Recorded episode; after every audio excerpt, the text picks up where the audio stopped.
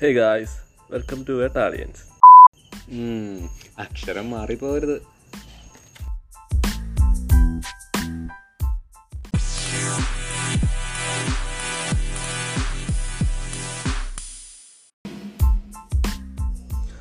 അപ്പോൾ ഇന്നത്തെ നമ്മുടെ വിഷയം എന്ന് വെച്ച് കഴിഞ്ഞാൽ വിഷയം അത്ര വലിയ വിഷയമാക്കേണ്ട കാര്യമൊന്നുമില്ല. കൊറോണയ്ക്ക് മുമ്പും കൊറോണയ്ക്ക് ശേഷം കല്യാണങ്ങൾ എങ്ങനെയാണ് ഇപ്പം നടക്കുന്നതിനെ പറ്റിയിട്ടാണ്. ഇപ്പം നമ്മൾ സംസാരിക്കാൻ പോകുന്നത് വെച്ചാൽ നീ കൊറോണയ്ക്ക് ശേഷം ഏതെങ്കിലും കല്യാണം കൂടിയിട്ടുണ്ടോ?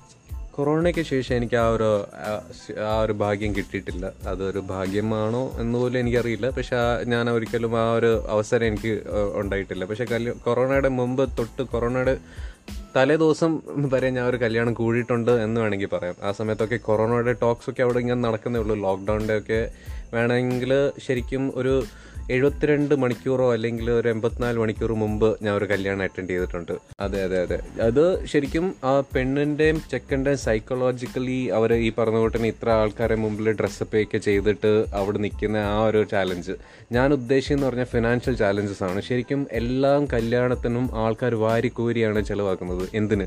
അതിന് ഒരു ദിവസത്തിന് പ്രത്യേകത മറ്റേ ഒരു ആൾക്കാർക്ക് എന്തിനാ അതൊരു മെമ്മറി ആക്കി കൊടുക്കുന്നത്? മേ ബി ആ ഒരു ദിവസം സെലിബ്രേഷന്റെ ഒരു ദിവസമായിരിക്കും ബട്ട് ആ ഒരു സെലിബ്രേഷൻ ശരിക്കും ഒരു നാട്ടുകാർക്ക് നമ്മൾ അത്രയും ചിക്ക് കൊടുക്കാതെ നമ്മുടെ വേണ്ടപ്പെട്ട ആൾക്കാർക്ക് മാത്രം കൊടുത്താൽ പോരെ. അത് ശരിയാണ്. ആക്ച്വലി ഇത് ശരിക്കും സാധാരണ ആൾക്കാരും റിച്ചായ ആൾക്കാർക്കും ഇപ്പോഴത്തെ ഒരു നിലവിലെ കണ്ടീഷനിൽ ശരിക്കും എല്ലാ ആൾക്കാരും ഒരു ഒരു ഈക്വൽ ആണ് എന്നുള്ള ഒരു കാര്യമുണ്ട്. ആ ഒരു ഡിഫറൻസസ് വരുന്നില്ല. അപ്പോൾ അതൊരു നല്ല ഒരു പോസിറ്റീവായിട്ട് നമുക്ക് വേണമെങ്കിൽ എടുത്തുകൂടെ? കൊറോണ എൺപത്തിനാലോ എഴുപത്തിനാലോ അറുപത്തിനാലോ മണിക്കൂറിന് മുമ്പ് നീ ഒരു കല്യാണം അറ്റൻഡ് ചെയ്ത് അതെങ്ങനെ ഉണ്ടായിരുന്നു. എവിടുത്തെ ഏത് സ്ഥലത്തെ പല സ്ഥലങ്ങളിലും പല ടൈപ്പ് ഓഫ് കല്യാണമാണ്. നീ പോയ കല്യാണം എവിടെ ഞാൻ ഞാൻ പോയ കല്യാണം ശരിക്കും പാലയിൽ എന്റെ ഒരു ഫ്രണ്ടിന്റെ കല്യാണമാണ്. പാല. അതെ അതെ അതെ. അച്ചായന്മാരൊക്കെ ശരിക്കും ഒരു പ്രോപ്പർ അച്ചായന്റെ കല്യാണത്തിന് തന്നെയാണ് ഞാൻ കൂടിയത്.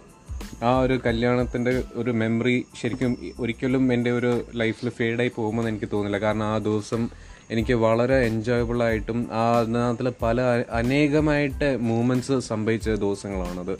കാരണം എന്ന് പറഞ്ഞു കഴിഞ്ഞാൽ സാധാരണ എല്ലാം കല്യാണത്തിനകത്തും നമ്മളിപ്പം ഒരു നമ്മുടെ പ്രായത്തിലെ ഒരു ചെക്കന്മാരൊക്കെ എന്ന് പറഞ്ഞു കഴിഞ്ഞാൽ ഇപ്പം കുറച്ച് ഡ്രിങ്ക്സ് ഒക്കെ കഴിക്കുന്ന ആൾക്കാരൊക്കെ ആണെങ്കിൽ സാധാരണ തലേ ദിവസമൊക്കെ നമ്മൾ കല്യാണം എന്ന് പറയുമ്പോൾ തന്നെ തലവസം അതാണല്ലോ അതെ സെലിബ്രേഷൻ സെലിബ്രേഷൻ ആ ഒരു കാര്യത്തിനകത്തിൽ എപ്പോഴും നമ്മൾ എപ്പോഴും അവിടെയാണ് നമ്മൾ ഇത് ചെയ്യുന്നത്. നമ്മുടെ ഒരു സ്റ്റോപ്പ് ബട്ടൺ അവിടെ ആയിരിക്കും. നമ്മുടെ മറ്റേ വെള്ളം അടിക്കുന്നു നെക്സ്റ്റ് കല്യാണം കൂടുന്നു അല്ലെങ്കിൽ കല്യാണം കഴിഞ്ഞിട്ട് വെള്ളം അടിക്കുന്നു അല്ലെങ്കിൽ കല്യാണത്തിന് ദിവസം വെള്ളം അടിക്കുന്നു കല്യാണം ആ ഫോട്ടോ ഓർമ്മയുണ്ടോ? അടുത്ത ദിവസം എടുത്തത്. എന്റെ എക്സ്പീരിയൻസ് ആഫ്റ്റർ കൊറോണ എന്ന് പറയും ആഫ്റ്റർ കൊറോണ അല്ലല്ലേ കറക്റ്റ് കൊറോണയുടെ സമയത്ത് നമ്മുടെ ഒരു കൂട്ടുകാരൻ ഗൾഫിൽ നിന്ന് ശരിയാണല്ലോ ആഫ്റ്റർ കൊറോണ എന്ന് പറഞ്ഞാൽ കൊറോണ തീർന്നിട്ടില്ലല്ലോ. കൊറോണ തീർന്നിട്ടില്ല. ഗൾഫിൽ നിന്ന് വന്ന സീൻ എന്ന് വെച്ചാൽ ആദ്യത്തെ നിനക്ക് ഇവിടുത്തെ ബഹളങ്ങളൊക്കെ അറിയാമല്ലോ കേരളത്തിലെ?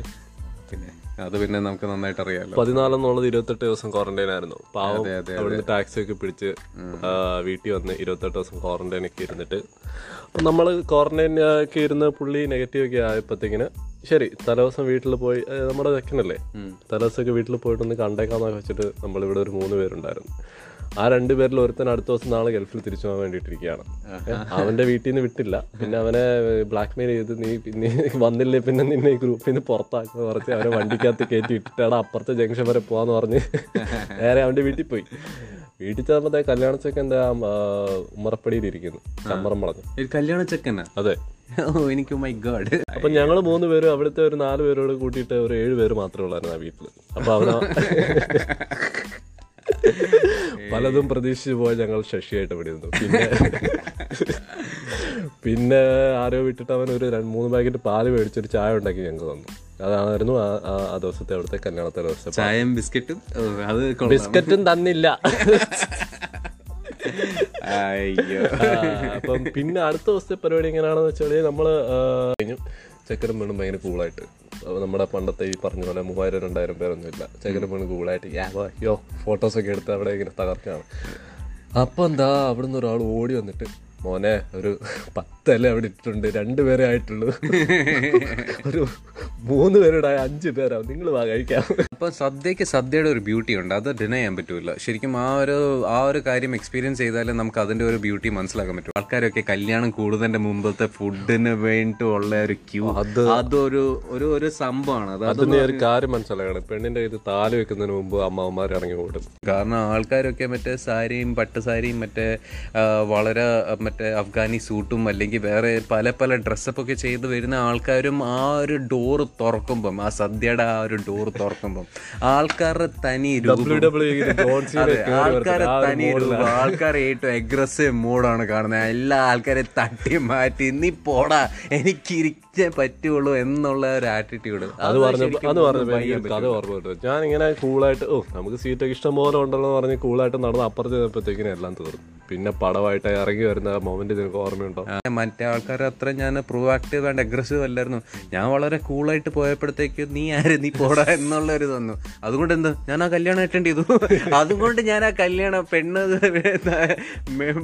ചെക്കൻ പെണ്ണിന് താലി കെട്ടുന്ന ആ ഒരു മൂമെന്റ് എനിക്ക് ആക്ച്വലി എനിക്ക് വിറ്റ്നസ് ചെയ്യാനുള്ള ഒരു അവസരം കിട്ടിയാൽ. അപ്പോൾ ഇനി ഇതുപോലത്തെ പല ക്യാച്ചി എപ്പിസോഡുമായിട്ട് ഞങ്ങൾ വരുന്നതായിരിക്കും. അപ്പോൾ stay tune for Battalions bye